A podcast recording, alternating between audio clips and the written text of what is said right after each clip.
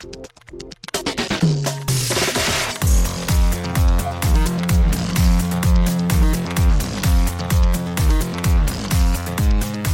and welcome to Too Fast, Too Forever. There's all kinds of family. We chose this one. This is episode 219, the eight diagram pole fighter from 1984. I'm Joey Lewandowski. I'm Joe too, and this episode is brought to you by Seven Brothers Distilling Company. Seven Brothers is a new breed of artisan distillery that is locally made right in Cleveland, Ohio. Well, shout out to the Seven Brothers Distilling Company and welcome to Too Fast, Too Forever. After the break, Joe, you and I will talk about our third, I mean, one was a Patreon episode, but our third Shaw Brothers movie this lap, the eight Yes. diagram pole fighter. But first, extracurricular activities.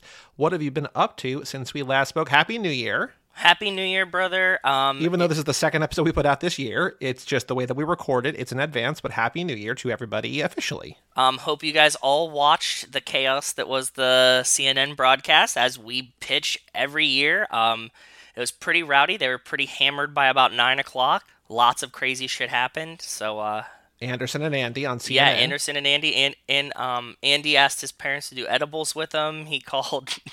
he, he called out the mayor of New York for no reason. Um, it was just, you know, as beautiful as we could have imagined. It was perfect. So I know you watched that, but what else did you do in the last week between since we last spoke? last night was kind of a cool night. We watched the Steelers send off Ben Roethlisberger. I have definitely strong feelings about him, but I thought that was really cool as a sports moment that you really don't get a lot of like send offs for somebody. What are the odds that he retires, and what are the odds that he goes somewhere else? Odds are really, really high that he retires. Um, he seems Okay. pretty banged up. He said he wants to end his career as a Steeler. He kind of told everyone he was going out last night. There was a bunch of old Steelers there to kind of send him off. I don't know if you saw it, but he did like a like a walk around high five around the stadium halfway. I, I don't think he's going anywhere else. It doesn't seem like that. Okay. If anything, we were imagining that he would come back next year at the like, you know, at some point in the year, but it seems like with him saying this, like he's done. So um it was cool. I just cuz like I said, you know, like so many times you see a player get injured or like something weird happens and like they're just not on the team anymore. Like he he knew it was his last game and stuff like that. So I thought that that was just like a really cool moment in sports that I don't think that I remember anyone else being like this is my last game. I'm gonna well, like what Kobe did it right. Yeah, and Kobe scored like 62 points or Yeah. 60 points. Like he he was just like, yeah. I mean, there there.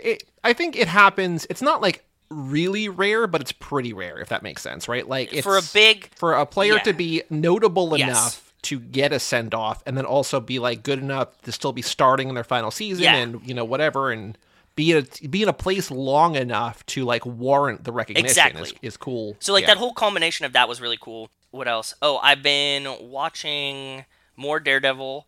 Um, I started and started blowing through Schitt's Creek. I like never started it before. Have you ever seen it? No, my sister loves it. That's that's a show that I have either heard from people is the best show on TV, or I don't know why anybody finds this funny. I find it not that.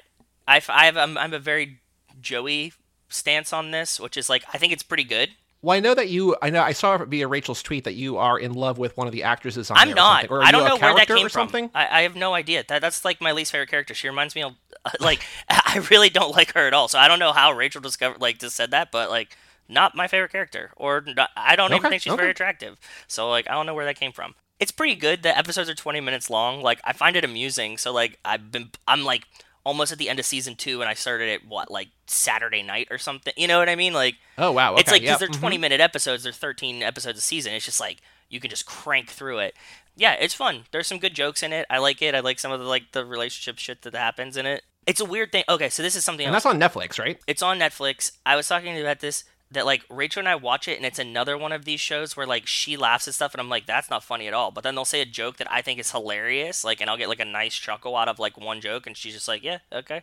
Like we're Yep. just like we just find different parts of it. She's like, "Oh, this is like a really classic part." And I watch that and I'm like, "I don't get that. That's like just whatever. Cool." But yeah, either way, that's what I've been up to.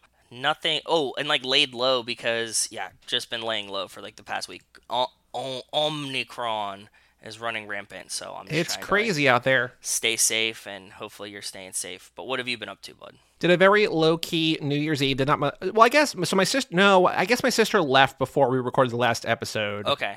Anyway, on Saturday, Bob came over for a lottery pod, the book that took us like a month to read. We it's coming at the end of the month, this episode on Giles Goat Boy, but we talk about it how like it's a very difficult book. Like we knew it was a very difficult book going in. It's my least favorite book I've ever read. Wow. Uh, so that's saying something. Really? That's a that's wow. Okay. But we also talked about how like he unknowingly, unintentionally, accidentally scheduled it while he's doing finals for school because he's a teacher, and also Okay. like in my busiest time of the year, and we're just like, this was a bad idea. You know, we're through it now. We got a couple of short books, including the book that we're doing now that I we're both rereading, might be my favorite book. So going from least favorite to favorite is a nice little swing of the pendulum. So that was Yeah. Saturday. Uh, and Sunday we did a Keanu Club on the Matrix Resurrections. Mike and I. That was all. That was remote though. Me, John, and Mike Manzi. John joined us Very from Hard cool. to Believe. We did an episode of Keanu Club for that. The first in like a year and a half because it was like Bill and Ted Face the Music last like August or oh, whenever. Oh, yeah, and yeah, then, yeah, yeah. So it's it was a while. It's but been a while, yeah. But you, I want to say the cool news that you shared with me that Rachel's all excited about is that Oh, the Keanu news. Yeah. yeah, Keanu is in talks to do Devil in the White City, which, speaking of books, I fucking love.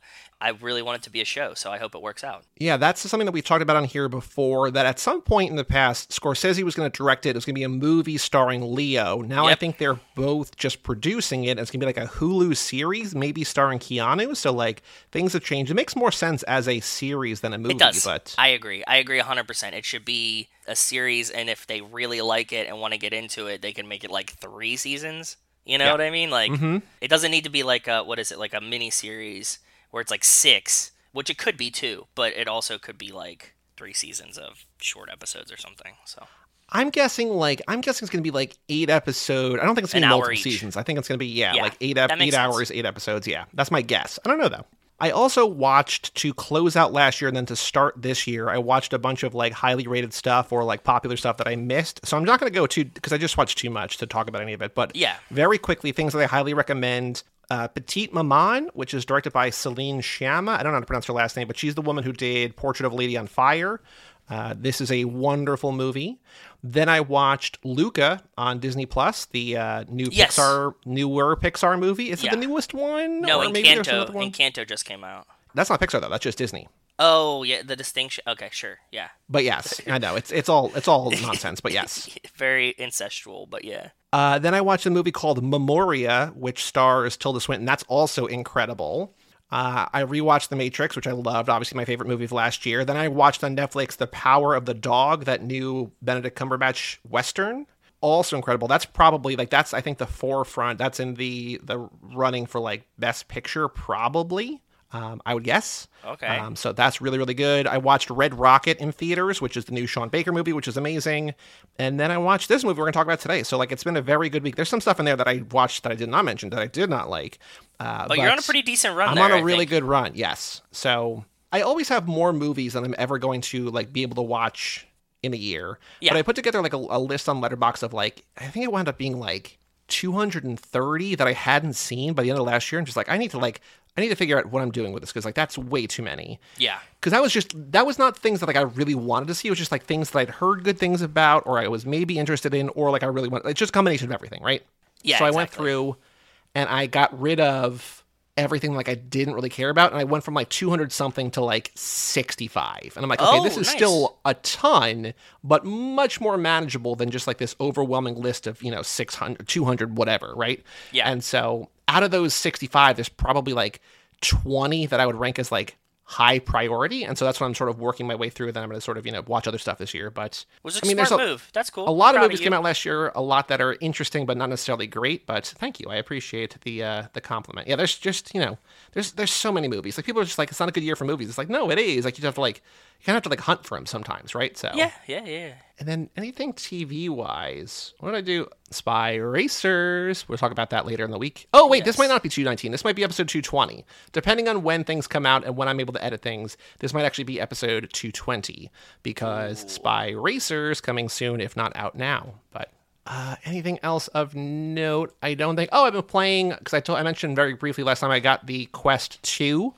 Yes, myself yes, the Quest yes. 2, How'd and I've been playing Beat Saber, which is like, you know, Beat Saber. It's the one that like, in the yeah, commercials. yeah, yeah, yeah, yeah. Of course. I mean, like really, I know really of it, but I, Yeah. I've never played it. I don't. Yeah. So, but I yes, I know of it. It's really, really fun. I am enjoying that a lot. Uh, it's like it's sort of got like rock band sort of feels because Yeah, it's you know a rhythm like. Yeah, but it's just you know instead of having a musical instrument or whatever, you have the controller in each hand, and you're a, they each is a lightsaber, and you have to swipe at these blocks. Like it's sort of like Fruit Ninja, Yep. but with lightsabers, and each block has an arrow on it, so you have to like swipe in that direction. And like you know, I I feel like I'm pretty okay at it, but like there's still two levels above where I am, where it's like insane, right? So Oh yeah. um, yeah, it's It's it's, Dance Dance Revolution. Like you, you, there's a there's a level that you're like, oh, this is fun, and then there's Yeah. like the kids that are like, oh, you no, we are playing a completely different game than me. there's also like these like I'm doing the campaign right now, and so like there's all these different modifiers, and so like some of them are like you know just like things go slower, things go faster, like you see the arrow, like the arrow disappears, so you have to remember it or whatever, and then there's ones where like you have to move your arms a certain amount, and then there's ones that like you have to move your arms no more than a certain amount, so like you have to like basically like keep your arms Just like locked. Yeah, Yeah. and I'm just like, this is weird. Like it's it's it's like it's not fun. It's interesting, and I, it's cool that like they can track it, but like I don't know because I had the PSVR, the PlayStation one for PS4 that also I think works on PS5, and that kind of sucks. This is great. Like I can see why VR is cool because it's like, oh wait, you just need like the right tech, right? So Yeah, when you're gonna get there, it's gonna get better and better, and that's just Yeah. like how it works. Yeah. Oh, also one other video game new note news note noteworthy thing. This Thursday, the thirteenth, coming to Game Pass on Xbox and PC, Spelunky 2. So I will play it for the third time after playing it on PlayStation. Actually, kind of the fourth.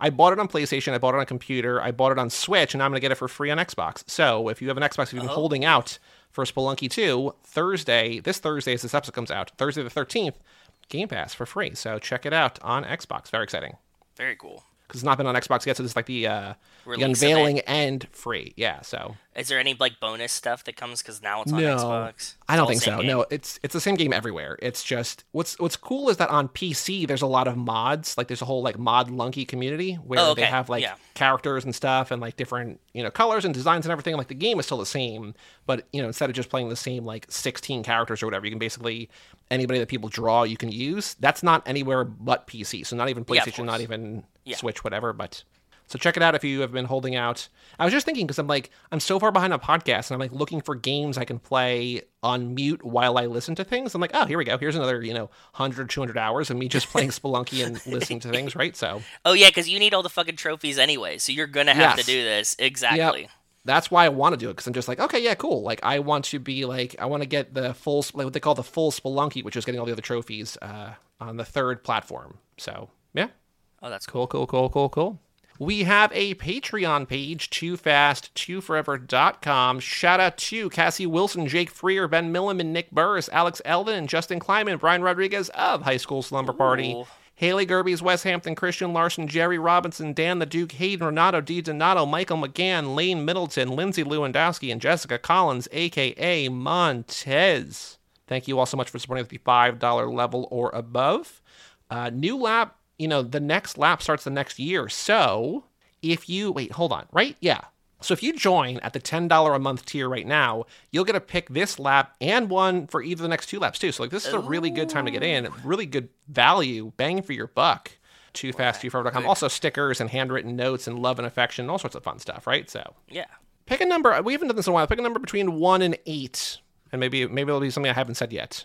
Uh, I would pick uh, Sixth Brother, please. Sixth Brother is uh, your choice of pit stop movies and themes. Oh yeah, also if you like spend way too much money, which no one has done yet, you can you can pick an entire lap for us. Which I think the only person who will ever do that maybe is Brian, which I don't want Brian to do because Brian shouldn't be paying anyway. But yes. Brian uh, might do a whole lap for us. But if you want to beat him to the punch, I think it's like twenty five a month. It's it's like our thirty. I don't know. It's it's it's too much money. Like don't do it. But if you want to pick everything for us to watch for like four or five months, there you go Good. Yeah. too fast, too forever.com. We also have an email address, family at cageclub.me. And Joe, we have no emails today, not even snarky YouTube comments, not even Damn. No boomers. No boomers telling us, calling us motor mouse. Nothing. no boomers calling us motor mouths. Our friend at uh, T Public, I told her to, uh, you know, remove us from her list gently, kindly. So she's not even emailing us anymore, but family at cageclub.me. If you want to email in, we'll read it on the next show. I also feel like social has been quiet. Like people have been responding to things we'll talk about it on the streets, but like I don't think you know.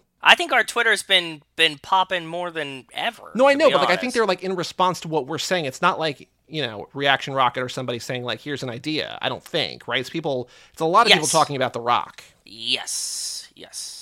Which now is the time to debut the brand new segment. Is The Rock in F10? The answer, as of right now, is no. Yeah, so uh, some bombshell news this past. Yes.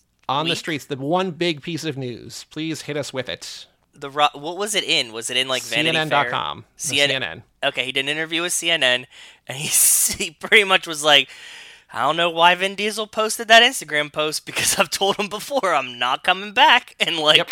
I respectfully said like hope you guys do good, but like definitely not me, and like he keeps doing this, and I told him not to, so. He called him out for manipulation, was the word. Oh yes, um, yes, it's it's it's his manipulation. Yeah, I made a joke about this on Twitter, but it feels like every time we record an episode, like two hours Minutes. after we Minutes. finish, Yeah. it's the same night always. Like there's a huge thing. So like we recorded, you know, like this week and last week we recorded on Tuesday because of scheduling and stuff. Yeah. And so like if it, if we recorded on Wednesday last week, we'd be like, oh, here's the brand new news.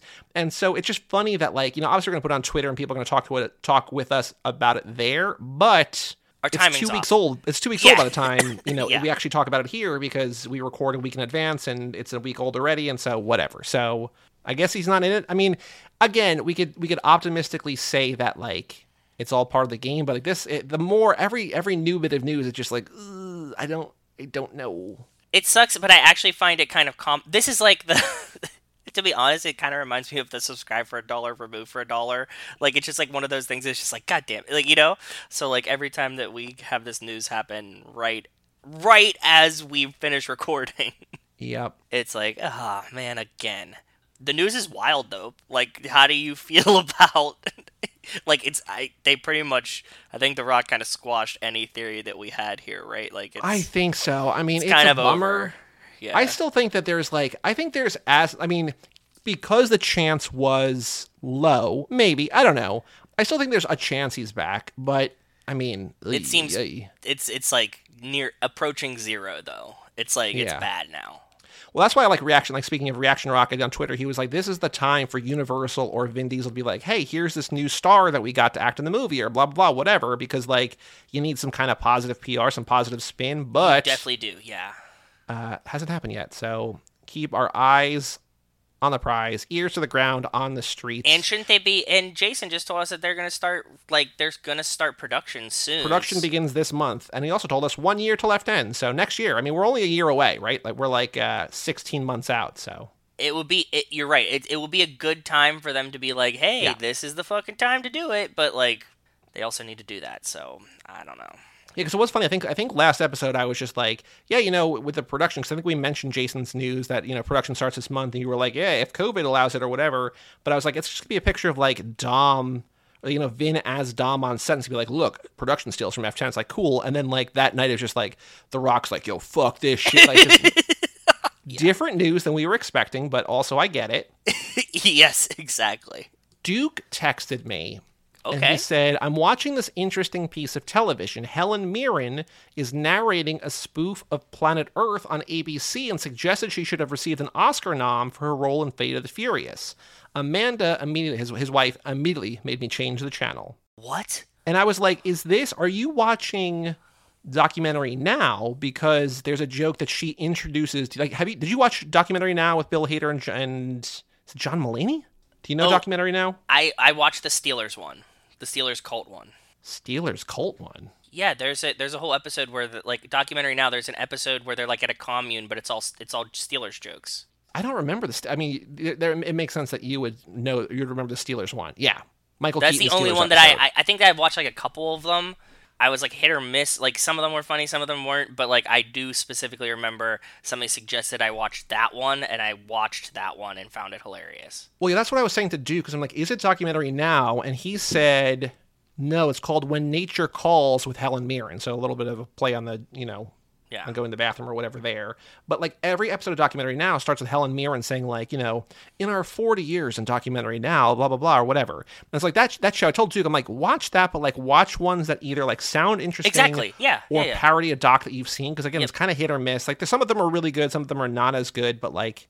If there's a doc you really love and they parodied it, you'll probably enjoy it because they're funny people. But Exactly. Uh, that's that's the experience that I had with it too. A hundred percent. but apparently Helen Mirren has made like a brand of like documentary parody kind of things, right? So Good for her, man. when nature calls, I mean, yeah, I mean, if you're in your 70s or however however old she is, and like they're like, hey, here's like a quarter of a million dollars or whatever to like do an hour's worth of work, it's like, yeah, why why would I not? Fuck yes, I'll take that now for sure. Although, did you hear the news a while back that George Clooney turned down 35 million dollars for a day of work because he doesn't agree with the company's like stance on something? Did you hear this news?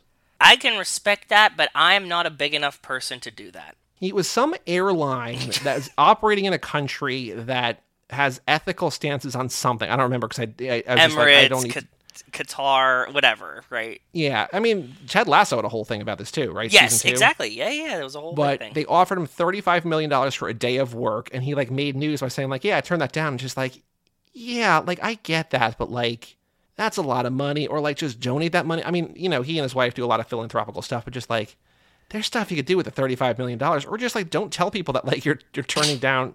I don't know. Yeah, I, I always say this that like it's very easy for me to have strong stances on moral things because I have no money. So if I if, if I was being offered thirty five million dollars by this airline, I'd be like, nobody's gonna see this. like you Right. know, like yeah, it's gonna be like in this one random ass country. If people see it, be like, oh, I didn't know about that. Like I'm gonna take the thirty five million dollars, dude. Like that's Yeah. a fuck ton of money. It is a lot of money, but that's all the news on the streets. I think we have the new segment again. Is The Rock in F10 still, four minutes later or whatever, still the answer is no. I think that's like the first and last time of that segment. No, it's- it might be. I think. Cause I think it's. I think it's funny because like, imagine it's different than Top of the Rock, where it's like, is he running for president? Because like with the Google like the Rock president and be like, Donald Trump said this or whatever. But like, Oh, it can switch. It's like it's binary, right? Like if we get Yeah. new news, we could be like, he's gonna be an F ten. Be like, he's Right. not gonna be an F ten. yes. Because imagine like if the answer is ever yes, it's gonna be the best day. Until the answer becomes no the next week. Right. Exactly. yeah, because that's that seems to be the trend. It's like, is he possibly? And then it was like, yes. And it was like, no, definitely not. I actually do want to look up because I also, you know, similar to this, I tweeted as Too Fast. You know, we just saw the season finale of Spy Racers. Are we going to get more? Because they're like, this is over. It's it. It's it, it. That's it, right? And I said, are we going to get new Spy I Racers coming out of 2022? And six of nine people said yes, duh, of course. so. I mean, I know that that's more biased, probably people from like us, saying whatever, laughing but that there's always spy racers. also, by the way, news just in three minutes ago. This will not help the people on the main feed. Again, the reason why you subscribe to the Patreon this Saturday, January 8th, noon PST until late. Chapter 2 of The End, Racer Trash. Oh, fuck yeah, awesome. That's only January through April. So there's going to be at least one more stream. If not, I don't know. You know, there's going to be. You said you're in the Discord now, so you you like, right? Like you I'm going to be on top of it. Yes. Yeah, cool. All right, Joe, the final thing to do before we take a break and talk about the eight diagram pole fighter is the Fast and the Furious Minute. Too Fast, Too Furious Minute, Minute 43, a minute temporarily at least, titled, depending on the trivia question, Organizing and Collecting. That's crazy. Right here, right now. What's up, man? You don't look too happy. You all right? You all right? Expeditiously, man. I need it quick right here. What's up? Thank you. Thank you. All right. How you feeling, man? You all right? Thank you. Thank you, man. Not too bad. I see you about your money, homie. You race too? Nah, man. I hit a wall doing like a buck twenty a couple years ago. You know. Ever since then, I've just been organizing and collecting, man. Hey, Tej, check it out. He's gonna be in town for a while. Is there any way he could use that cot? What's wrong with your place, man? No. I don't want to stay with him. He got bad habits. All right, man. Whatever, man. Show him around real quick. All right. All right. I'll be up there in a minute. Thanks. Look, show. All right. Who, who want a chance to win their money back? What's up, Jimmy? So what's up? You ever seen anything like this before? Nah, both of them are wide up like I never seen before. So in this minute, Tej collects the money he won on the jet ski race that just ended. Brian asks Tej if Roman can use Tej's cot while he's in town. Tej reluctantly obliges. Tej asks Brian to show Roman around as he prepares for the next race. Then Brian and Roman walk up to Jimmy, who begins explaining what he found at Brian and Roman's cars as the minute ends. So, you know, we spent so long at Carter's house and it feels like, oh, we're already, you know, we're already leaving Tej's place, right? So, Yeah. what did you notice here? Because we're, we're mostly out back where there's not a ton of new things, but we do go out front for a little bit. But so, did you catch anything of new of note here in this minute? This was kind of hard. I got a couple of the cars. I really wanted to figure out what houseboat they were on, like the houseboat that like Carter and things. I couldn't find anything information about it. That kind of sucks. Yeah, because we find out in this minute definitively that Tej probably lives on a houseboat behind his garage, right? Like he's got the he's got the houseboat parked there.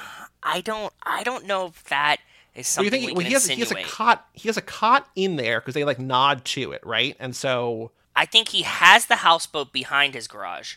I don't think that's necessarily where he lives. It's like a crash pad Sure, for things. So that's what I think that is mainly. That's why they call it the cot, not like at your place can kind he of crash with situation. you? Yeah, okay, yeah. I think that that's what I always assumed it meant. Like he definitely owns the garage. He definitely has the house houseboat behind it.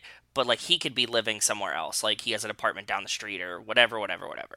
I realize in this minute that we never see in this movie where Brian lives, right? No, but we never see in the first one where Brian lives either. Well, we we see him crashing at Harry's, and we Yes. see in the turbocharged prelude his house. Yes, uh, what we assume is his actual apartment, not undercover quarters, residency. Right. Yeah. But this one, we're just like, yeah, no, he just, you know, we, we don't get that news. We don't get to see him betting Monica Fuentes or whatever, right? So, It kind of plays into the like Brian's kind of always undercover, so like you wouldn't see his house. Like nobody goes to his house. He's like at the garage or like some actually, place. no, that's not true. We see early on here. Remember when Tej calls him at the beginning? He's like, can you be here in, you know, 10 minutes or whatever? We're starting in 10 minutes or three oh, minutes you're or right. whatever. You're absolutely right. We do right, see dude. something. You're right. I gotta change right. my note. I was wrong myself. Yeah, that's right. We are in his like really, really dark bedroom for like a couple seconds. Yeah, because early, early, early, Like essentially the first scene of the movie. It's going to be an all timer tonight. Yeah, in minute four, Tej calls Brian, Yo, man, you want to race tonight? Yeah, you know I could use the money. You got four minutes, man. All right, I'll be there. The race starts in four minutes. Yeah. So, Brian, hold on. Brian's, so this is what we have. Brian's houseboat is parked at or behind Tej's garage. So he's, is he staying in Tej's houseboat? Yeah, because that's when Monica and Brian, Monica and Brian are in Tej's houseboat. So, okay, so then here's the, qu- okay, so, So, then. the cot might be in, literally in the. He might have like a Harry style spot inside the garage. Well, because okay, so here's what I'm confused by now. Because I forgot that. Now we remember, which I'm glad we remembered while recording and not after the fact. Yes. But Tej says to Brian, "What's wrong with your place, man?" Is Brian in the houseboat in the first thing, or is he in an apartment?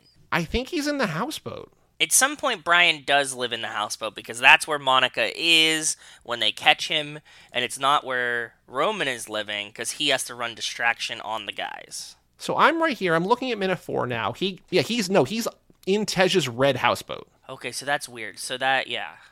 So uh, they want to stay. pull, he pulls out of Tej's garage. Okay, okay, that makes sense then. So that's Brian's houseboat that everyone's partying on right now.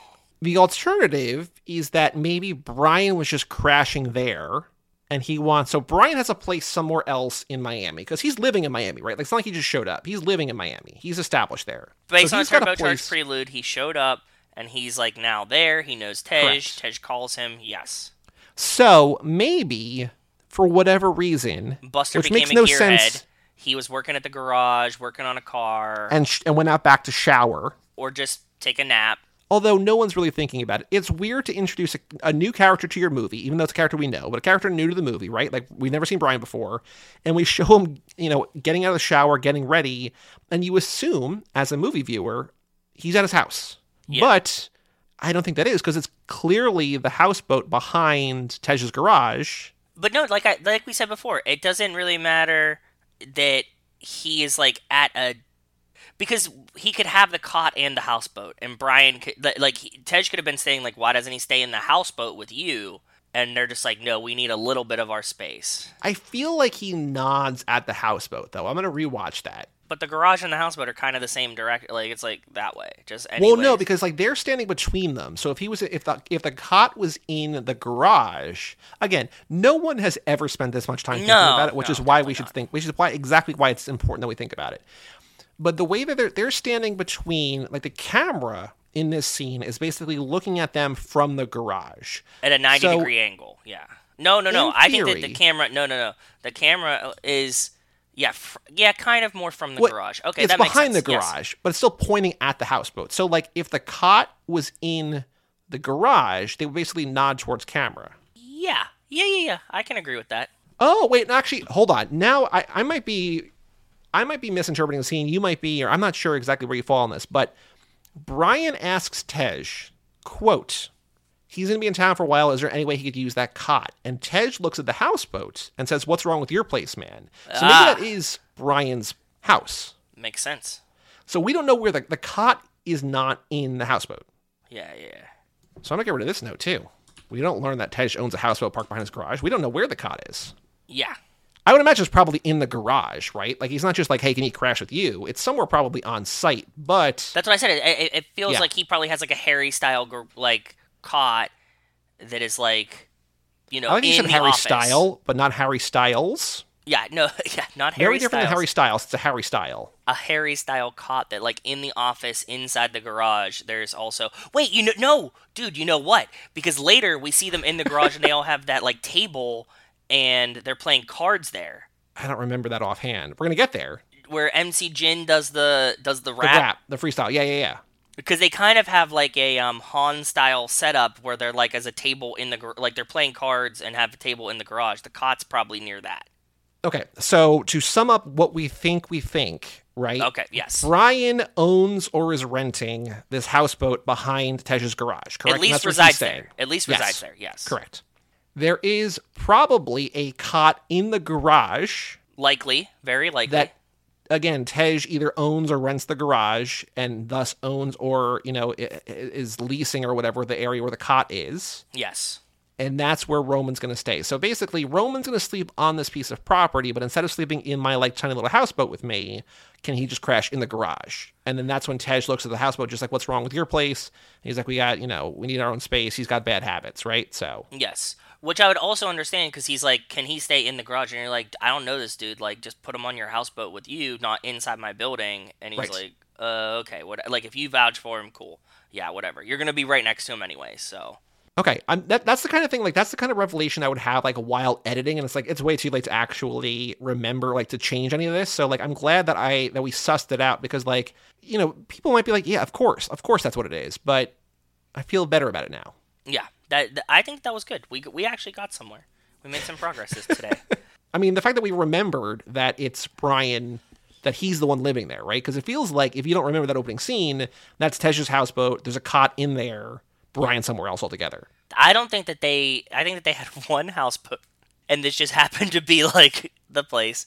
That's why people were just dancing on it because like if you had a house, well, I don't know. Well, maybe, yeah, they might have access to this garage and houseboat. And they're like, the only thing is you can't move the houseboat. It's like, yeah, but it's a houseboat. It's like, yeah, but you can you can film in it, but you just have to leave it parked here. It's like, all right, so okay, so Brian lives there.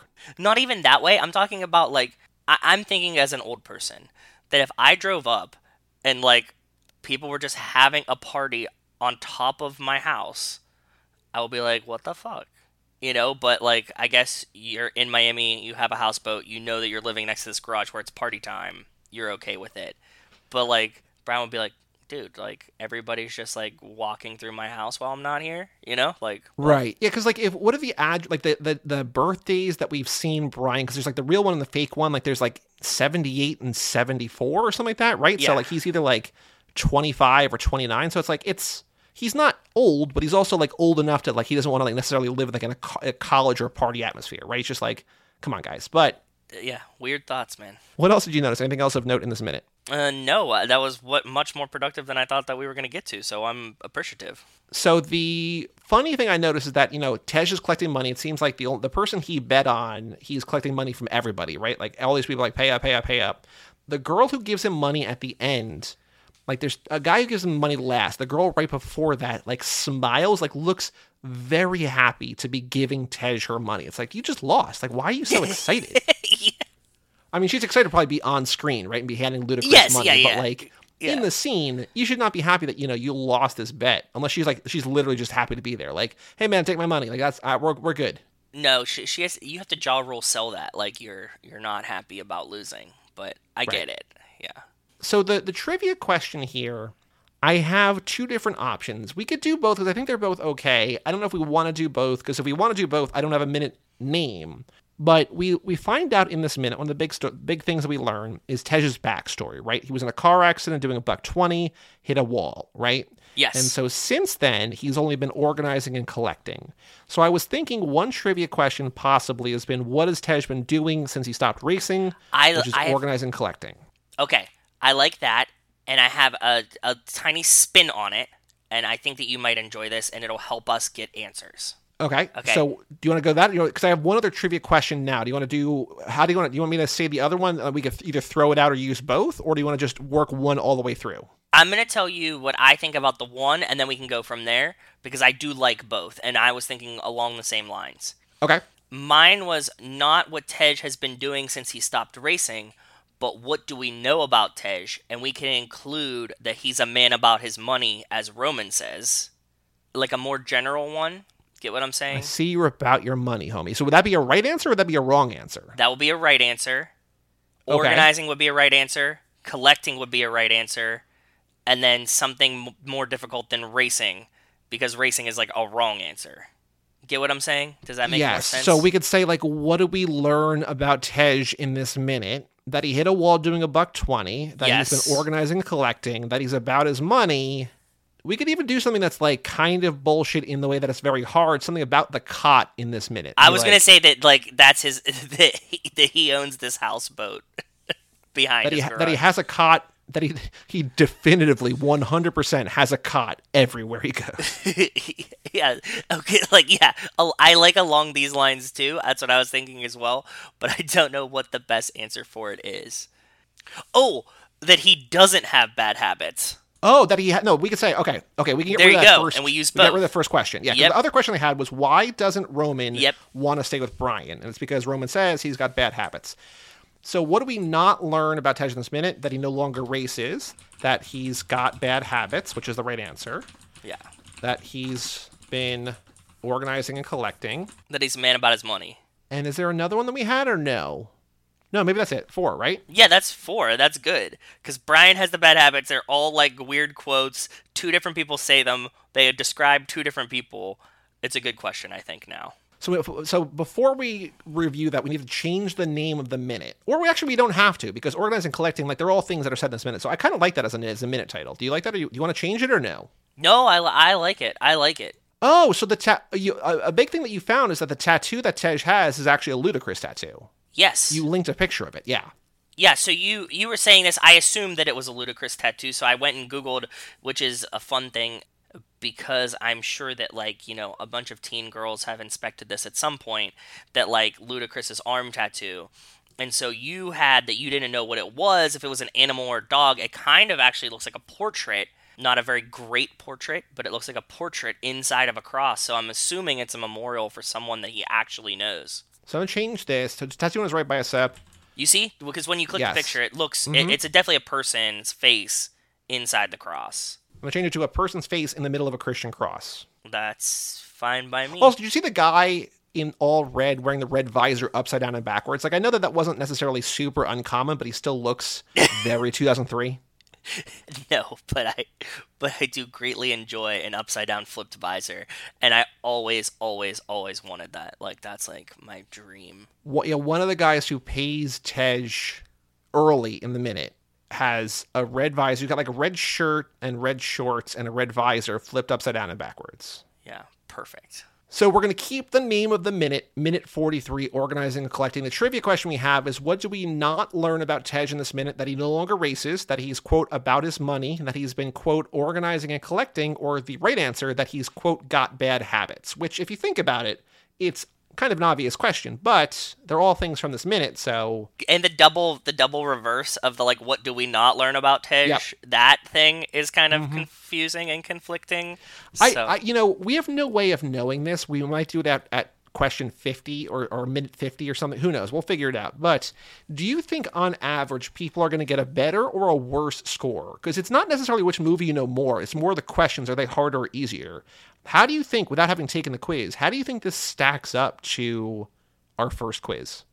I'm gonna say that I think that we've used a lot easier questions, but I think because the movie isn't as devoted and as um, dedicated in premiere, that people don't know it as well. So I think it kind of balances, but I think generally the questions have been a lot easier. I think we're better question makers. I think that we Also true, yeah. I think we also, I cut this out from I think almost every episode. We argue like we used to have like more than once had like ten minute arguments about like that's I no we're not we're not writing the question that way, and that hasn't happened in the second movie. I don't think. I think we've just been like yeah this is like we're gonna it's fine. Like I think it's because we're making it a little bit easier where we're not getting into like the banal minutia of like whatever the fuck right Yeah, like how many like- can are there more candles or beer bottles like who the fuck who knows i don't remember candles i think right I, I think it's beer bottles. I don't remember either.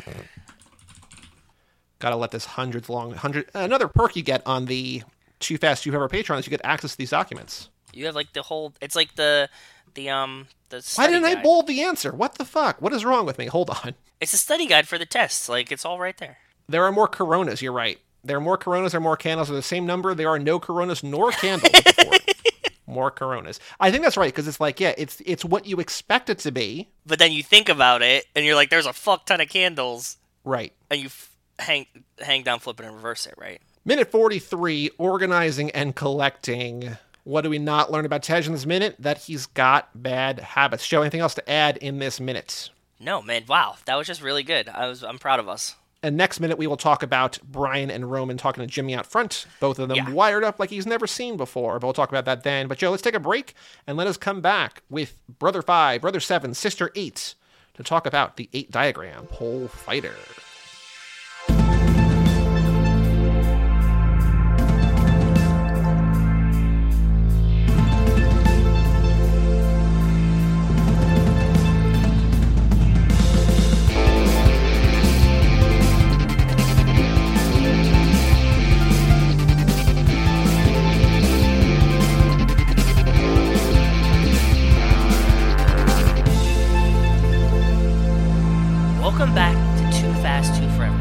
Episode number 219 and three quarters. The eight pole diagrams. What is it? The eight pole di- eight diagram. You were so focused fighter? on your Harry Potter joke that you don't even know the name of the movie we watched. eight diagram pole fighter. Nope. Eight pole diagram fighter. That doesn't sound right either. Eight diagram pole fighter. You're right. I was right the first time. Okay, cool. Yeah. And this episode is brought to you by Seven Brothers Distilling Company. Distilling Company. we were off to a rockin' start here. They rewrote the book on distilling by perfecting their proprietary low temperature vacuum distillation and infusion still that keeps more of that subtle flavor that you would love. Seven Brothers Distilling Company. Well, welcome back to Too Fast, Too Forever. So this movie is not on Blu-ray, which is annoying to me. So what's weird about the Shaw Brothers is that some of it's out there, some of it's not out there, some of it's popular, some of it's not popular. Some of I it's just dubbed, some of some it's of it's not dubbed. dubbed. Did you watch it subbed or dubbed? I watched it with subtitles this time. Very grown up. So yeah, I don't know because like there's no Blu-ray, there's DVDs. I don't know what's out there. Like I just bought because it was on sale that Shawscope thing that just came out, like that Oh, big cool. box Yeah. set. Yeah, yeah, yeah. And like I don't know any of those movies, so like they they made a ton of movies, right? Like they made a ton of these movies, and I don't know. I, I can't tell. I can't get a sense of things because like this is okay. This is directed by Lu Chia Lang, who also directed the 36 Chamber Shaolin. It also Obviously. stars Gordon Liu from the 30. Why do you say obviously? Because he essentially goes to the same Shaolin temple that is in the 36 Chambers of Shaolin. I think that's probably a lot of these movies, though. I know, Like, but don't- no, but we've seen a couple, and like not all of them go to the same ones with the same costumes, with the same monks, with the same like it's. I get that it's yes, it's a recurring theme, but this one felt very much like Thirty Six Chambers of Shaolin. because this is also six years after. okay. Yeah, well, So they just they probably have that. So okay, so you have here's so the other many thing. sets. Yeah, Right. Well, I think that's one of the knocks on the Shaw Brothers is that their things kind of look like stage plays to a certain extent, right? I 'Cause, like it. There's a there's the big battle at the beginning of this, like this, like you know, epic war battle, and it's just like they're on, you know, like a, a stage in an auditorium, and like it looks cool, but like if you're looking for like breath, like it doesn't look like or feel like Lone Wolf and Cub, where it's like, oh, you're outside, and even if it's like equally whatever, you know, so. Yes. I don't know if I don't I don't know enough about the Shaw Brothers movies to say like obviously it's the same guy, but it is the same guy.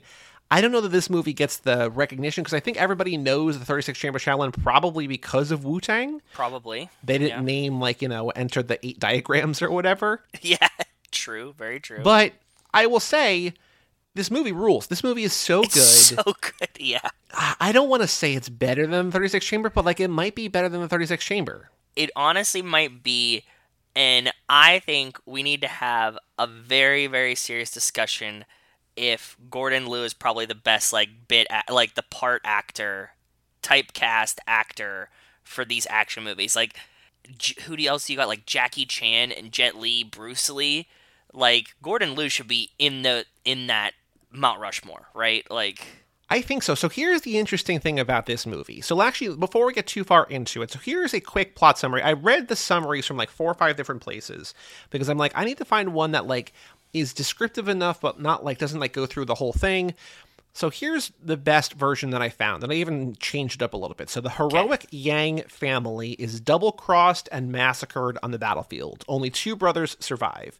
Gordon Liu, the character, you know, I don't, I don't remember his character because character names don't matter. He's just brother five, right? It's just no, brother five. brother. Is he brother five or brother six? He's fifth brother, I think. Sixth brother is the other one who lives. The crazy one. Yeah. Yes. Okay. Gordon Liu escapes from Shaolin Temple, where his bloodlust and thirst for vengeance put him at odds with the monks. When he discovers his sister is captured by the same villains who destroyed his family, he leaves the monastery to rescue her and avenge his family. So, like, that, that doesn't sound super spoily, but then you find out that, like, she gets captured with, like, I don't know, 12 minutes left in the movie. It's like, oh, Yes. that's, that's the whole movie or whatever, right? Yeah. So the crazy thing about this, again, not streaming anywhere. You can rent it just about anywhere for like two or three bucks. So it's it's out there. You should see it. It's fun. Yeah. It's loosely based on actual historical figures of China. There was the Yang family who defended the northern borders of the Song dynasty for generations. But the crazy thing about this, the only other trivia on IMDb, is that I think the other guy, brother six, maybe the sixth brother, somebody else was supposed to be the star of this movie. But when they started filming it, they died in a car crash. Oh. And so oh. they completely rewrote this to make Gordon Liu the star. So I agree with you. The reason I bring this up now is because I agree with you that he's awesome. And he should be commended and whatever. But like, this was not written to be like a follow up or a Gordon Liu movie. He kind of, and this is the wrong word in every way, he lucked into it because somebody like tragic circumstances. So like, yes, he's awesome. I fully agree with you, but like, it's not like, oh, we did this movie together a while ago.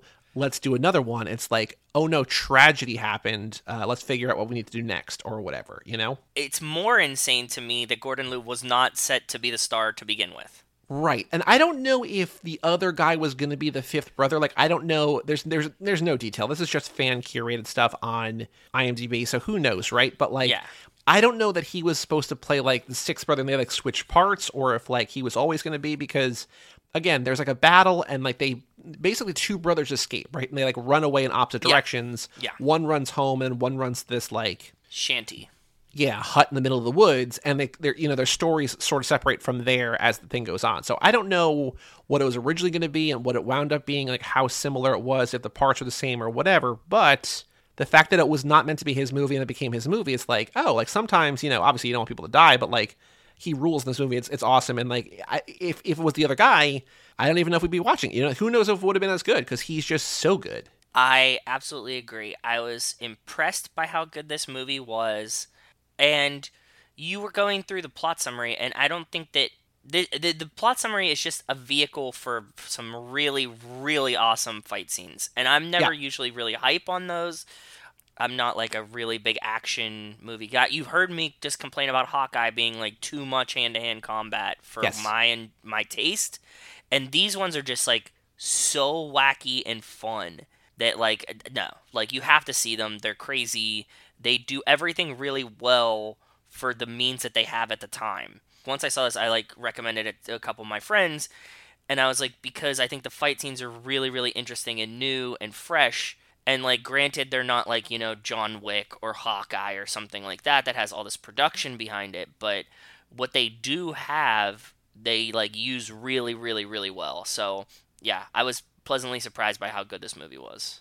See, now I think it's better than like I think it's different, obviously, than It's John Wick and different, yeah. Hawkeye. But it's I think it's better or as good or as interesting or more interesting because so to compare it to two different things, I think what makes this movie better. I know you said that like you know comparing it to whatever like the the story is just a conveyance to the the action scenes. And I think that's kind of true in most of these movies. I think this story is actually, and I don't I don't have a huge repertoire of like knowledge about these movies.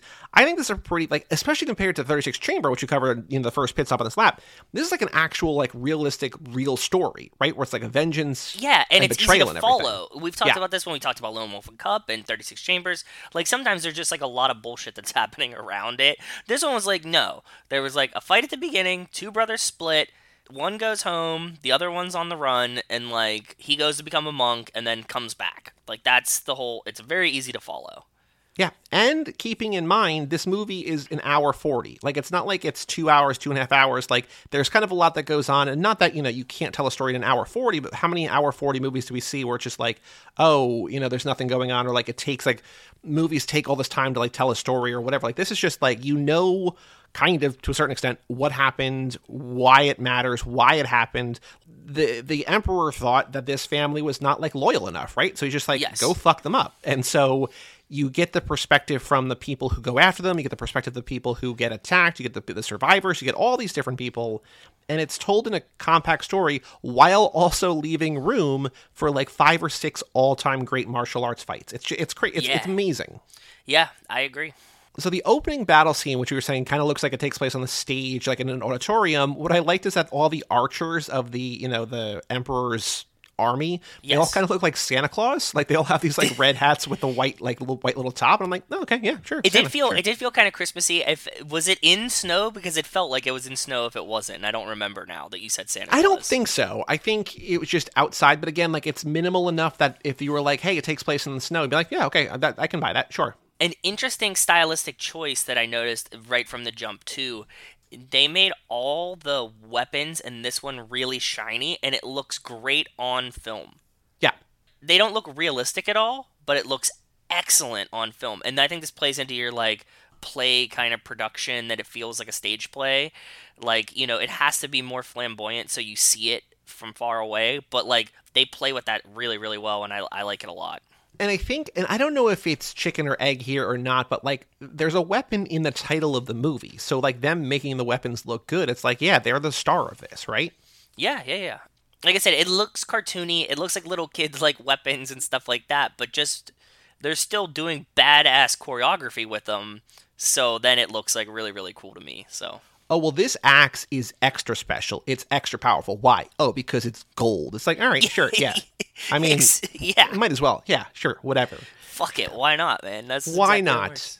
I don't know that these characters actually. I'm sure they have names. They're not referred to by their actual names. They're Just like numbers. fifth brother, sixth brother, eighth daughter, whatever. Yeah. So in this opening battle, the seventh son. So you know, Iron Maiden, seventh son of a seventh son. Not this exactly, but you know, Yeah. he takes an entire batch of arrows. Like there's like 25 archers who like line up to kill his dad, and he's like, "I'm gonna defend you." And he takes all 25 arrows, and they're like, "All right, reload," and like dad still dies. It's like, oh man, that's such a bummer that like Yeah. he did all that work, but it was so cool to see him like there, kind of like a scarecrow. Like he's just like he's so filled with arrows that he's not able to move.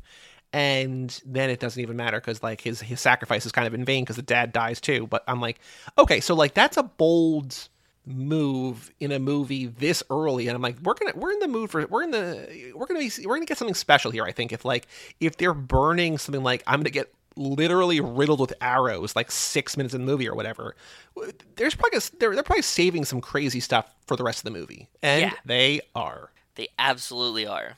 The the guy, I don't know, is this the emperor or is this the emperor's like henchman? Which one is Pan Mei? I so I every time they said th- th- Pan Mei is the general. So he's the guy who's leading all these army. I don't know that we ever actually meet the emperor. We might. No, but I, think, we do because there's like those scenes where like pa- like when they come into like the the saloon uh, was what I'm gonna call it because it looks like a westerny saloon, which I'm sure Mm-hmm. they've used for westerny saloon movies. Oh, when the guy's like, uh, "There's tarpans in town," they're like, "We're all tarpans." He's like, "All right, there's tarpans in town," like that, like that outdoor No. kind of like or different place. No, when they like lock them all in the thing, like they're like at the inn. Sorry, that looks like a Okay. saloon. Gotcha. That like okay. the one guy comes in and he's like Pan Mei, and then like the other guy is the Emperor. Like it's those those two guys. Okay, yeah, because like the the main so the emperor is like the main bad guy, but like the main villain that we see is the general who is leading the armies, right? And the general is Pan Mei, which I found very confusing because Gordon Liu plays Pai Mei in Kill Bill 2. yes, so- exactly. if you, like they don't sound alike as I mean they sound similar, but like when you're reading subtitles and every time it says Pan Mei, I'm like, wait, is it? Oh no, okay, it's not. Okay, different guy. Okay, got it. I'm sure that that had some influence on him being Pai Mei. And there's like the one guy looks like Pai Mei, like the dad in the beginning looks like Pai Mei from Kill Yep. Bill. Mm-hmm. But yeah, okay. I also, you know, speaking of looks, like Gordon Liu in this obviously like looks like him, especially well, he's got a wig first and he shaves his head, right? But he Well, also that- has like dude, don't skimp over the head shaving part. But go we'll, ahead. we'll get back to the head shaving for sure. Yeah. But he he has like wispy kind of like five o'clock shadow, and I'm like that just kind of looks wrong because like I picture him as the guy from Thirty Six Chamber, where it's like he's completely hairless, right? Because he Yeah, shaves his yeah. head and he's got nothing. So like to have him see like to see him have like this like little kind of like not wispy, but like it's like it's shaved, but like it's just like growing in stubble. I'm like that just looks weird. Like it almost looks weirder to me. And I know this isn't like it's it's insane, but it almost looks weirder to me to see him with like stubble than to see him with like long flowing hair. Because I'm like that's clearly fake, but this is real and it feels it feels weird. That's fair. That makes a lot of sense. I can see it. he runs off to this hut in the woods, right? And Yeah. he gets attacked by the guy because the guy comes home who owns the house. He's like, "What are you doing?" And he's well, he's like, eating "I'm-" all of his food Yeah. and he's like dicking around in his house. But then immediately, this guy dies protecting Gordon Liu, and it's just like, "Oh, okay." So just like he he he gets it or whatever, right? Yeah, because he says like, "Oh, I'm from this family," and he's like, "Really? Like, well, you guys are super loyal and dedicated, and like, you have like, you know, all this honor behind your name, and like, I hate those other guys too." Right. Yes. yeah. And he says, This country won't appreciate my loyalty. Like, we're both outcasts. Like, loyalty doesn't buy you anything anymore. Like, they're, you know, corrupt people are leading shit and, like, it doesn't matter. Right. So, Yeah.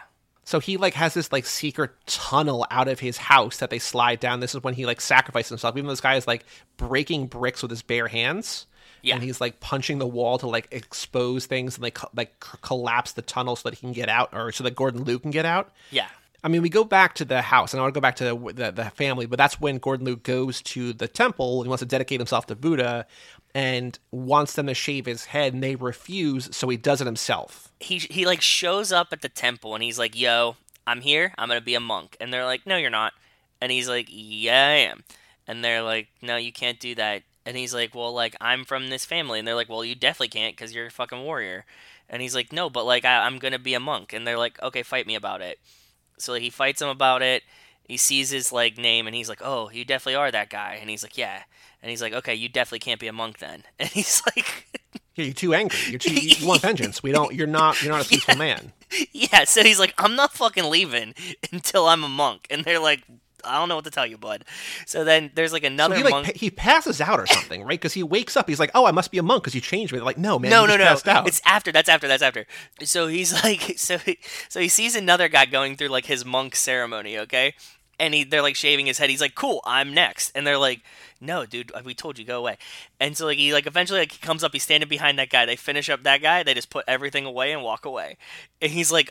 Fucking shave my head, and he keeps yelling at them, and it felt very much like to me, like the "Let's go swimming." We let's go swimming right now. He's like, shave my head, and they're like, okay, whatever. dude." Like they did, like don't care. But he finds the razor, which is very shiny, awesome, mm-hmm. like sitting there, and he shaves his own head, and then they like put these like dots on. I don't know what this is, and I I don't want to. So I've never seen. I, I, Yeah. I've seen the after effect in other movies. I never knew what it was for, but it seems like some kind of Religious- like remembrance or dedication. Like I'm Yes, so yeah. dedicated to Buddha that I'm going to literally burn my head in like painful memory that like I will always remember and people will know when they look at me that like I'm so dedicated to this cause, right? Yes, it, you know, just like getting a tattoo or something. I don't know, something. I don't know what the actual cultural meanings are, but yes, they do have like these like uh, scars on their head that are like in a line or a design or something. And so he does that to himself. And because it's so painful and he's doing it to himself and he's not really a monk that can control it, he passes out and then wakes up and he's like, sick, I'm a monk now. And they're like, no, you're not, dude. Right. And this yes. is back to where you are. That he wakes up, they're like, get him some food. Like he's been passed out for a while. So they get him food. He's like, cool, I'm a monk. And they're like, no, you need to get the fuck out, dude. We told you. They're like, you're not a monk. Just leave. Right. so in, in between, we have the scene with the emperor where we find out why this is all happening. Right. That it's just like you know the emperor, the general, the general said emperor kill ordered him to kill the Yangs for not fighting hard enough, for not being loyal enough, all this different stuff.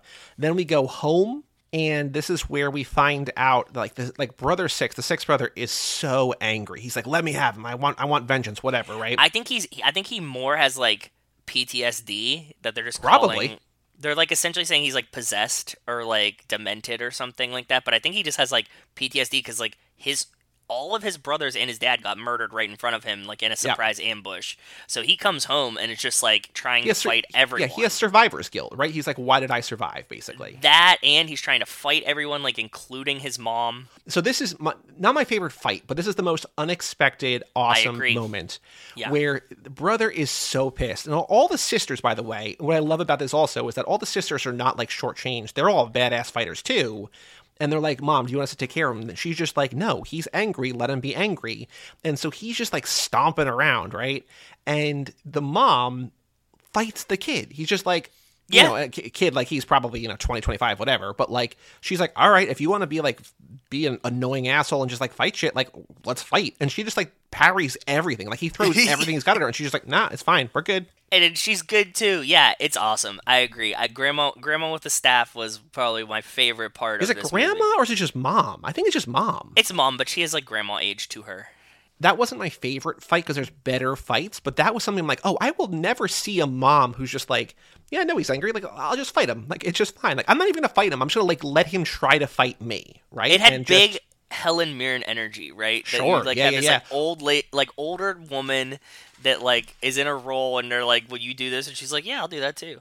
Which is especially fitting given this is all about vengeance and family and avenging your family and standing up for your family and fighting for your family, right? Like it's just this, you know, a lot of movies are about that, but like specifically Fast and Furious.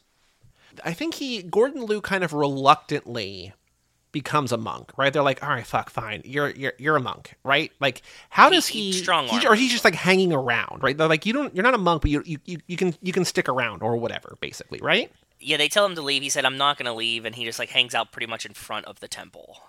and he's watching them train because not only are they monks but they're also badass fighters of course and there's these like wooden wolves with these like shiny silver teeth Yes. and the abbots are like we're not trying to kill the wolves we're trying to uh, de- defang them right so that like you know because we, we, don't- we don't kill things we just want to make sure that you know. And know he said if they the, come the in like a- go away and they're like around the temple, so like if they come to the temple, he's like, We defang them, then they get like the message. They can't be as angry anymore and they won't harm people or us. And Gordon Liu is like, yeah, but like, look, it's it's so easy to fuck these wolves. I mean, again, they're wooden dummy wolves. He's like, watch this, and he like destroys a wolf. They're like, yeah, we can do that too. We're trying not to do that. Yeah, because he just doesn't get it. He's just like a warlord, so that's what happens.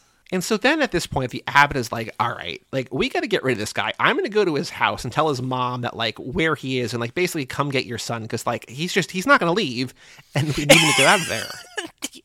Yeah, come pick, pick him up from school sometime, please. He's he's being a bad boy. Please come get him. yeah. While he's doing that, he gets killed by the general. Well, they're like just every other person in this movie that's not like part of the Yang family or a monk is apparently a bad guy. Like it's Yeah. like they're like part of the crew of bad guys. That's Well, the, I think they're the Tartans or whatever, right? It's just like these are the guys who. which is a strange word that they used. while that's happening, Gordon Liu is again pissed, and I think I'm pretty sure. So okay, so the other thing to keep in mind is that the reason that the whole family got massacred is because they knew that this family is like super adept with the poles, right? And they designed these weapons specifically to counter them. They're like kind of like nunchucks, but like on the end, it's kind of like a little. Oh, the limp noodle things? Yeah, that like wrap around a pole. Like it's like a whip at the end of a pole, and so no, it's like it- a spring. Yeah, and it like wraps and kind of torques and crushes. If that makes Right. sense. Yeah, so like these guys have poles and they're badass poles, but like you know they, they can parry the pole, which is going to happen, but then the, their weapons like wrap around the pole and don't let go, and so you might be the best in the world at a pole, but if you can't actually use the pole, Yeah, what are you going to do?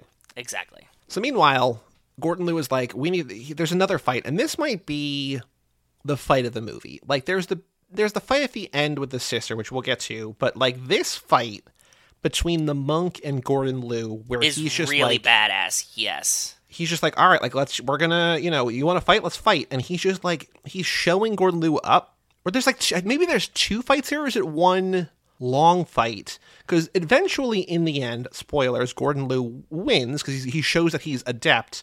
But this guy is like parrying Gordon Liu with the the dummy wolf, which is like super cool. He's just like effortlessly. Oh no, like, you're you're you're missing two It's things. two like fights. They, they let him train with the wolves part, and then he's like, yeah, using the wolf. But then there's, oh no, maybe this is the like actual fight. Well, because the thing is, like, I didn't take very many notes because I was just enjoying same. this so it. much. So I can't remember if this But is there's one a or two different one-on-one fight with him and the with him I and the think monk it's with no two. one I- with no one watching. There's one where he's like kind of training and everybody's around watching, and then there's one where there's like they're not and it's just Yes. one on one.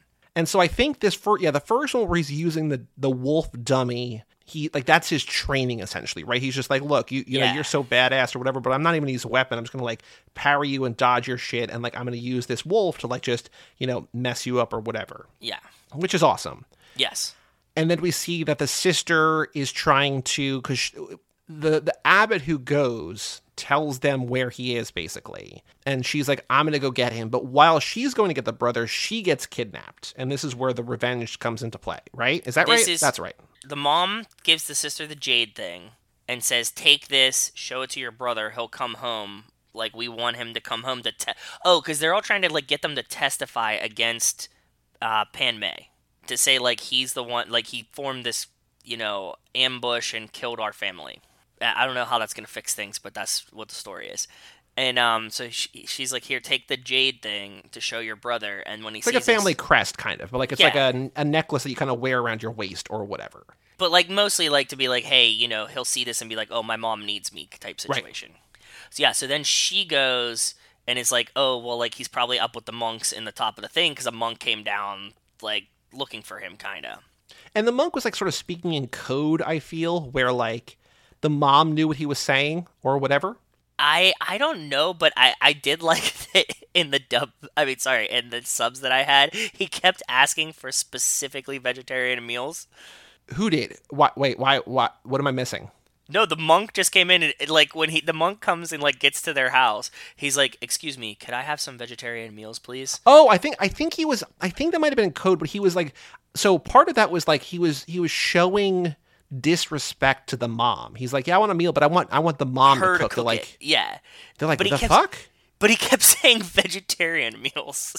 like, I need vegetarian meals. I think the translator was just like, you need to know that like you know they're so pacifist that they just uh yeah, you know they don't eat meat. probably like clean food or something, like a meal of. But like they just kept translating it as that. So um, Vegetarian meals. Yeah. So the sister, yeah, she goes, and then like they're like, "Oh shit!" And everybody fucking loves this family, right? Like, Right. like that family's like pretty dope and like well respected around town. Because like as soon as they're like, "Oh, I'm one of them," they're like, "Oh shit, you are? Come on, we'll help you." And Which um, also, like, by the way, like the whole reason that this is like still ongoing and why there's like ongoing struggle is because the general and everybody are like very pissed that two of the brothers got away. They're like, we we want you to clean your mess up. This is unacceptable. And so they're like, okay, cool. If we kidnap the sister, the brother's going to show up to get her, so we're going to be able to get him that way. exactly. Because they're also they're also lying to the because the general shows up. They're like, yeah, no, the six brothers not here. Like we would turn him in. Like of course we're gonna turn him in or whatever, right? Like Yeah. we know blah blah blah. So he's around. Does he? I don't remember. Does he factor back into play or no? No, he just is just causing chaos at their house. Just Right. Being goofy. Yeah. Because considering that like the whole like end is like this family reunion battle thing, you would think that the brother would be there, but no, it's just the brother. It's just Gordon Liu and the sister. Yeah. Exactly. So the sister gets captured. Well, they go to this inn they go to this inn. They're like, okay, we'll like hide you, and they're like, oh shit, every like the the general and like everybody's coming to like find you because they know that you should be around. Uh, they hide her, and the general's like, what are you guys doing in the middle of the night? And there's like a coffin there, and he's like, well, we have to get rid of this coffin or it'll turn into a zombie. And they're like, that doesn't make any sense. So they like look and they like put her under a body, and then they just like A vampire, yes. You got to get rid of the coffin, otherwise it could turn into a vampire. Yes, yes, yes, yes, yes. Yes, and they put her body under a dead body. And he's like, "Well, what is this thing next to him?" He's like, "Don't look there." And it's like a weapon. And then she comes out and just like starts slaying people. And I think this is one of the coolest fight scenes too. Well, because like you know, you get a sense that the girls, the sisters, have ability, but they're like they don't really get to show it off really until here, right? And so it's cool to see her Yeah. in action, also setting up the actual storytelling of later in the movie where you're like, oh no, like she can take care of herself because like look at her here. So they have the sticks that Joey was describing, the like the goofy like hook ones that can like wrap around the pole, and they kind of like wrap her with them, and then she's doing like these like in air acrobatics where they're like holding her up by these like wrap sticks, and it's so cool. It's like one of the coolest shots I've ever seen in a movie. That she's like upside down in one point and like right side up, but she's essentially just like they're just like holding her legs and like hoisting her in the air. It's really really cool. Yeah, because like I don't want to say that she gets captured like she doesn't have agency or whatever. It's like her against 40 dudes and Oh, yeah, that's yeah, why yeah. she gets that's why she loses the battle or whatever because it's like, "Oh no, like you're you're facing impossible odds. Like nobody could get out of this." So, they don't like they're not like, "Oh, yeah, she's a girl, she can't hold her own." It's like, "No, man, she like she did better than just about anybody else in this movie." yeah, she fucks a lot of dudes up. It's just like there's 40 of them, so like eventually she Right. gets caught with all these like you know things that can like wrap your legs and stuff around. So it happens. So then this is when Gordon Liu, fifth brother, is like, I need to go get my sister now because not only are they messing up my family, but also now they have my sister and I need to do this. He Like, finds out somehow. He find like somebody comes and tells him like at the temple or something. And so the abbot is like, does he say like you have to prove to me or just like he won't let him go? Like they, they duel and this is the cool battle. This is But, the like, cool battle. What's Yes, the lead right. up to this? I don't remember. I think it was like a you like kind of like a graduation ceremony. Like you need to prove that you're good enough to fight to like leave as a monk type situation. And But so not not, sure. only is he yeah, not only is he dueling the abbot, but there's these like four candles, like lit candles on these like little spires. So fucking cool. Go ahead. and he's like while fighting the abbot rearranging these things with like pole strikes and gets them all around and also drawing like a symbol in the ground where they're going to battle and like you know de-shoeing the guy and then he gets the candles around all around the guy and then he like in a single pole thrust extinguishes all Whip. four and the guy's like, Like a right whip you're right." around his head. yeah the using the poles to move the very long candlesticks and like put them in the way as deflections in the middle of this battle is a really really interesting use of props in the middle of a fight. Yeah. One of the guys that I follow on Letterboxd is this guy Laird, who I think I mentioned on here before because he he hosted Weird Wednesday at the Drafthouse in oh, Austin. Oh, yeah, yeah. So yeah. there's Terror Tuesday and there's Weird Wednesday. So he loves this movie, and he was talking about how like he saw this in a theater, and people were all like, you know, it's I think probably one of those like uh, Shaw Brothers crowds where it's like you know you're kind of you're kind of laughing because it's like kind of goofy and kind of campy and just like a lot of fun. And then he said he wrote in the review that like when this scene happened between the Abbott and Gordon Liu, he's like the entire crowd just like held their breath because they're like, oh this this feels different or whatever. yeah. And then as soon as it ended, they like all like erupted into applause because like it's just it's again there's like five or six all time fight scenes and like this might be the best one just because of like what we're saying and like you, you know you're you're stressing the right thing like the the ability to move the candles around while fighting this guy just like that's unbelievable. I agree. This is the one that is the most memorable for me, for sure. And I will think about it a lot because I think it's just very cool. Just like the way they're using the cameras, the way the the scenery is moving, them both being very very good, and like the choreography be just being amazing, and like then all the little stuff where he like like takes his shoe off with a staff. And they're only fighting with staff, so like you know no one's gonna die here, but it still feels like a very intense combat. It's really cool. Yeah, yeah, yeah, yeah. He then goes, and this is kind. Of, This felt, you know, I mentioned before, it doesn't look like Lone Wolf and Cub, but this kind of felt like it because he's like, okay, so he goes to where Yes, go ahead. they are, and he's got this entire cart full of you know it's like baby cart or whatever, but there's no baby, but it's just a cart full of poles, which he calls the poles of righteousness, and it's like okay, fuck yeah, absolutely. yeah. and he knows he's like all right so i know that you can counter the pole but like can you counter three poles and like he's just like he's got probably like 40 or 50 on this on this cart. But he shoots but he shoots like arrows Yeah. out of the first ones. He's like using them as projectiles and these dudes are getting fucked up like you know one on one they're fine but it's like in here it's just like oh no like this is they're in trouble here and it's Yeah. just it's amazing how like proficient and adept he is it's so cool It's really really cool, and I do like it. And they and he's like has now found a counter for their goofy, you know, because there's so much squishing in this movie. This is the squishiest movie I've ever seen in my life. Like, there's all kinds of like press a body together, pinched between two objects, squeezing between things. Sure. The stick that breaks the other stick with its tension, like these kind of things. So, yeah, they're they're like Well, we're about to get to I wouldn't call it sticky, but we're about to get to the thing that like the the most like the the most extreme kind of version of a thing like that in this movie in this final fight that we'll get to that like yeah makes me squishy cringe squishy Yeah. that's what i was saying so like so he finally finds a counter for the poles because he like puts his staff inside a bamboo pole so when they break the bamboo pole he just pulls his staff out and is like now i'm gonna fuck you up and then that's Yeah. what happens. So he goes inside and he rescues his sister from one of the coffins right? Yeah well they have them stacked okay? There's five stacked coffins. It's like two and then two and then one. No it, it might even be more like seven or so it's like three on the base and then Okay. two then no that sounds five maybe it's six maybe it's three then two then one but yeah it's like a, it's like a three tiered coffin stack yeah yeah go ahead and this is where it's like this one's fucking wild and a lot of fun And so the sister is like fighting, and then the sister sort of starts getting like fucked up. And like at one point, he like he literally like puts the team on his back, like he puts his sister on his back, and he's fighting. You're like, okay, so like this is like we're like five minutes left in the movie or whatever, and I don't think this is gonna have a a bummer of an ending. Like that doesn't really track for like what this movie would be.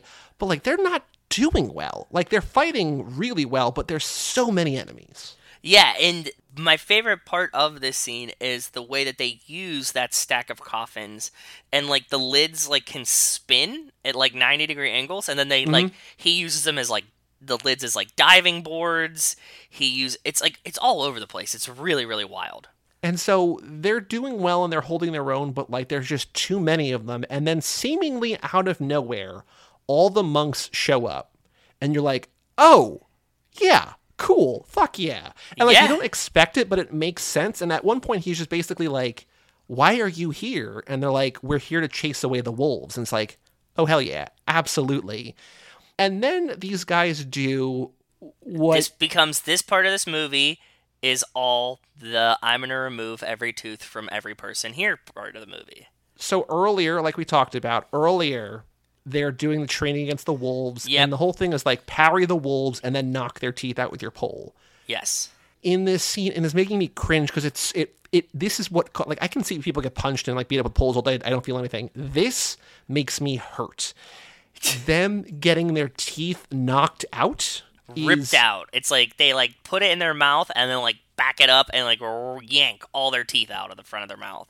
It's so gross. And Yeah. they're just they're fucking up all these dudes' teeth and they're in pain. Like these guys are like, you know, macho dudes who are able to withstand whatever, and then like they lose teeth and like, oh, we're we're done for the count. And then the craziest one that hurts both of them is that a guy does like a flying, like Dom style flying headbutt and knocks a guy's teeth out with the top of his head and it's just like, oh no, that hurts both parts of me. Like that hurts my head and my teeth. Yeah, yeah, yeah. It's it's really crazy that the, like they just started ripping all the teeth. I mean, like it tracks, right? Because that's what they're trying to do to the wolves. But like, because the fir- the first time it happened, I was like, "That's that seems unnecessarily painful." I'm like, I don't know why they chose this. I'm like, oh, they chose this because that's what they've been doing the entire movie. Yeah. And like, it took me one to, to realize, and I'm like, oh no, this was perfectly set up. I was just so like in pain from the idea of like losing teeth like this that I was just like I, I I sort of forgot like why it happened and I'm like oh no like this was a beautifully set up thing that worked exactly as it should yep, exactly. amazing. So then at the end, the sister's like, cool, we're going to go home now, right? And he's like, no, I have to go walk the world. He goes, eighth sister, the world is my home. I'm like, oh, Yes. citizen of the world. I I had the exact same note and thought. Yep. And he just sets out to basically like avenge wrongs, and that's how the movie ends. He's just like, I'm gonna go, you know, wherever I see evil, I'm gonna go take care of it. And it's like, yeah, cool. Is there another one of these, or is this is this a like? Did they ever make a sequel to this? The ninth diagram pole fighter. Yeah. It's based on the generals of the Yang family, which is what I said before. Was released as the Invincible Pole Fighters outside of the Hong Kong Invincible Pole Fighter in North America. I don't think so. Okay. Cool. So he just like yeah, he walks off into the sunset and he's just gonna kick ass. That's it. Yeah. Yeah. All you need. Gordon Liu plays Ing Long, Young Dak, Yip's fifth son. So, yeah. Fifth son. Everybody has a name, but it's just like first wife, first son, second son, third son, fourth son, fifth son, sixth son, seventh son, daughter and eighth child. Oh, daughter and ninth child. So it's not it's eighth sister, but it's like only two sisters. Nine kids, two are girls, seven are boys. Oh, so you're saying that they're not like the eighth sister; they're just eighth child, essentially. Yeah. She's eighth child, eighth sister, but first actual girl. Okay. Look at this poster on Wiki. It's such a goofy poster. Doesn't really convey what this movie's about. No. I don't know who that big dude is. That's I not Gordon Liu. I think he's six, or he's probably like that the guy that was going to be six and died. Maybe. Yeah. Any other thoughts about the eight diagram pole fighter? And do you have a favorite fight? Is it? I mean, It we gotta talked be about the a lot of monk. Yeah, it gotta be him versus the monk, right? And Okay. the, with the candles. I Yeah. mean, there's a lot of great ones, but like that one's like very top tier. What was the scene? You, you messaged me. You're like, there's one shot in here in particular that you were like, this is awesome. It was something with the sister, I think. Yeah, it's it, I I said it when when they like strap her legs up and then put her like stilt her above themselves, and you get those couple shots. They're really really cool. Yeah. Any other thoughts though about eight diagram pole fighter? Oh, the eighth sister looks so much and reminded me so much of the girl with the mace in um, Kill Bill. Oh, okay. I can see that. Meika, Like- no, not Meiko Kaji. Uh, I don't know what her name is. I used to know it. Yeah, it just like Gogo Yubari. yes, that one. Like facially looks like her, like a lot like her. I thought. Played by Chiaki Kuriyama. I never knew that. Gogo Yubari, though. Yeah, okay. Yeah. I can see I, that. I just saw like a giant resemblance between those two, and like this, like you know, it's a movie where like they don't all look the same. They're not actually brothers and sisters; they're just actors. But like that one, I was like, oh shit, you look just like her. Yeah. Do you want to watch the trailer for this movie? Uh, yes, I do want to. So I was telling you that there are two trailers. There's the original trailer, which is like four and a half minutes, but we're going to watch the one from 2015 because the minute and a half is probably a better trailer. So this is posted by the Celestial Pictures Shaw Brothers Universe. 28,000 views. The eight diagram pole fighter 1983 2015 trailer. Let me know when you're ready. Um, okay, I am ready whenever you are. Three, two, one, play.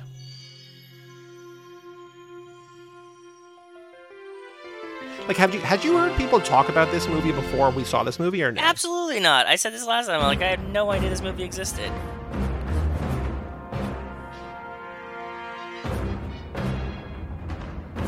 It also looks really good. Like if you can, if you, can, I mean, the rental is a really nice looking rental. Like, It's not like like it was preserved well over time. I agree. Oh, it's dubbed. Okay, interesting. Your fifth son and sixth. Which works Oh. well for us for our purposes. Yeah. Oh, this is a wild ass like. What is this? Like, when did they make this trailer? Yeah, to 2015 trailer. Yeah, I don't know. This feels like it would be for like El Rey Network or something. Ah, good point. Yeah, that's a good point. That was badass too when he like jumps through the stones. Yep. Yeah. You're right. It does feel like it's for El Rey. Abbott, you must tell us. How did Elder die? He wanted to help you.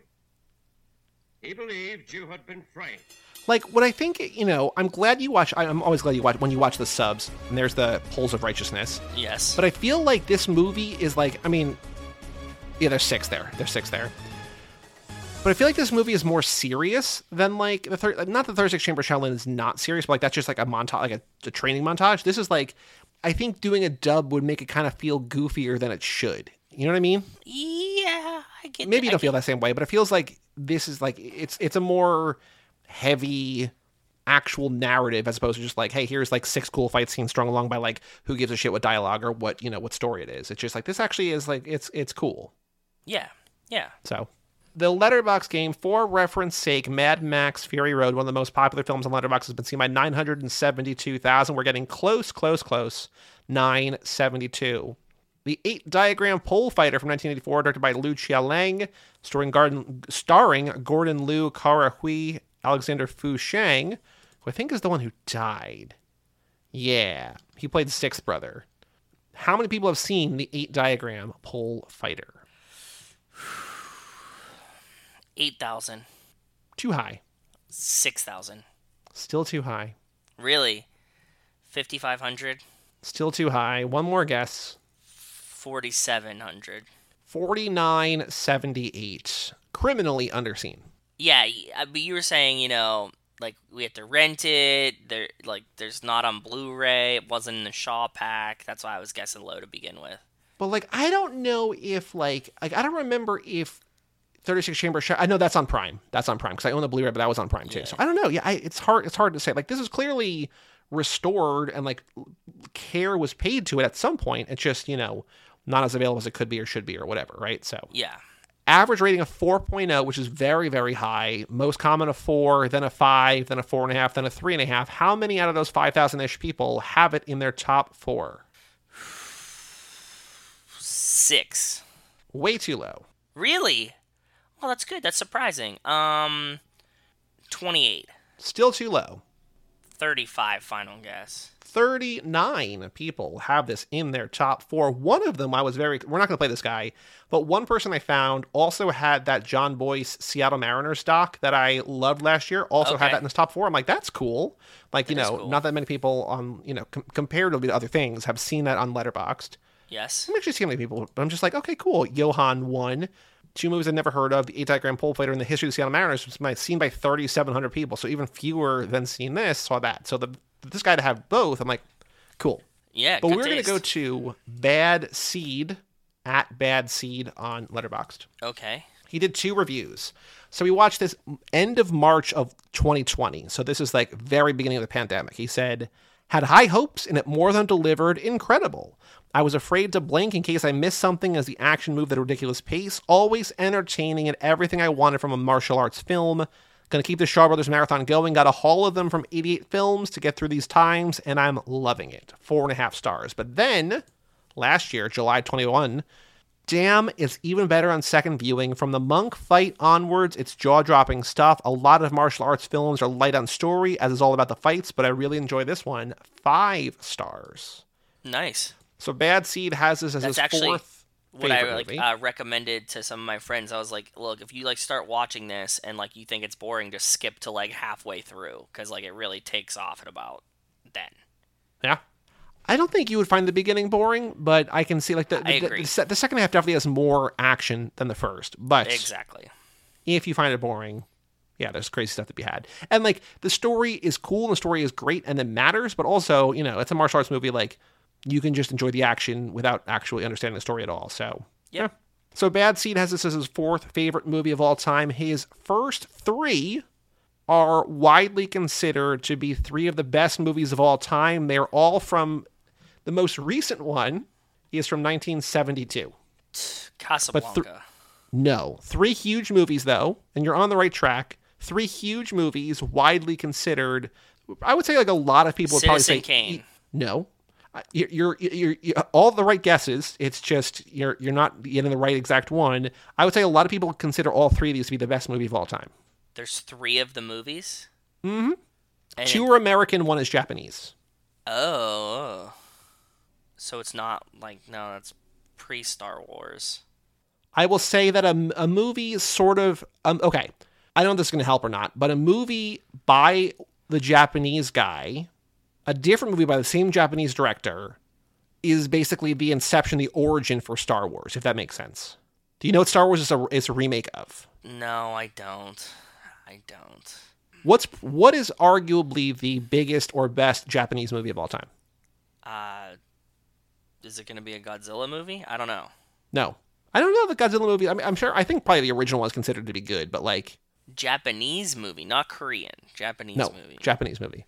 Korean cinema really. I mean, I'm I'm sure I'm going to be proven wrong. later. Yeah. Yeah, but I would say like that's in the last 20 years or so where it like it really hit its stride. Oh, so Seven Samurai. Seven Samurai number two. Seven Okay. Samurai is his number two favorite Thank movie. you. The other two are American. One probably most often considered to be the best movie of all time. I mean, I guess that would be maybe Citizen Kane, which you I said is wrong. But other than that, I said Casablanca. You said no. right, Uh, what era is it from? seventies. 70s, one of the greatest movies of all time. I have no idea. You have to give me some hints. Uh, start of a trilogy. The start of a trilogy, and not Star Wars. Correct. 70s I don't know that people say that Star? Wars is the best movie of all time. I mean, people love it, but I think they're like, this is kind of corny in a good way, in a lovable way. But Yeah. What is 70s trilogy? yeah, the, the third one did not come out till way later. One Best Picture. Of this movie. One Best Picture too, and it's there was one and two in this. I have no. Keep going. Uh, there's a cat on the poster, which is a clue I've given in this game before. Which I think you got it based on the cat on the poster before. I have no idea, dude. Cat on the poster. No, my brain's not working for it. Go ahead, keep going. This director is the uncle of someone I love, Oh, so The Godfather. The Godfather. Yeah, Okay, cool. There we go.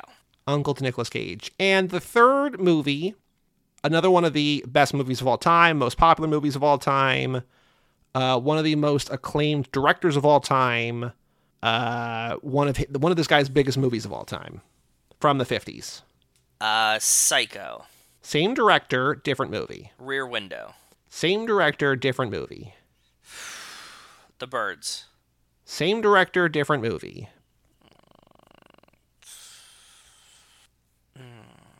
There is a the the scene from this movie is uh, running away from a plane.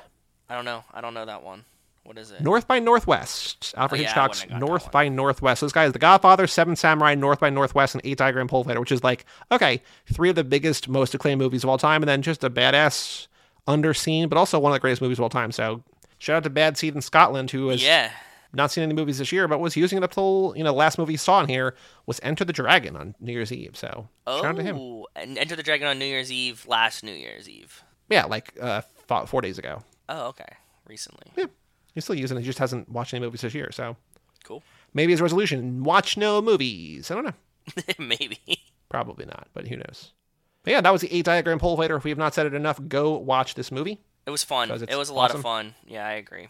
I had had before we did the lap when I knew we were doing Shaw Brothers. I like looked at my watch list. Like you know, I have recommendations from like people all over the place from for who knows how many reasons, whatever, to just see different movies. I'm like, what Shaw Brothers movies do I have on here? And it was the Boxer's Omen and this, and I feel like you know, in different ways, two for two. This one, awesome. Boxer's Omen, just crazy, but like Wild. Yeah. whoever recommended those, shout out to them. Pretty good. Pretty good list. I agree. So far, we're doing pretty good. I like it a lot, and I like all these goofy Shaw Brothers movies, and I like watching new ones that we haven't seen before. It's always fun. I don't think we have any more, unfortunately. We got all other crazy stuff this lap, but We can always add more in if we want. So. Says the guy who has just watch just watch cool movies and talk about it, as opposed to the guy who has to like spend time editing them. But yes, we could always add things. in. No, I agree. know. I'm not. I mean, we don't have to. I was just saying I if we wanted to, you could just be like Nothing but time. We one." another Shaw Brothers lap. You know, all, all sorts of options. Very true. Very very true. But Joe, next episode, you're not going to believe it. Fast and Furious Six. No. Can you believe it? no. Next episode, Fast and Furious 6, we're going to have a cool guest on that one. But yeah, the alternate thing. And then after that, I will say, actually, we're going to have a Patreon bonus episode as well. So I think recently, assuming things in my life didn't crumble and I had time to edit, there would have been a Spy Racers episode out about Spy Racers Season 6 Homecoming.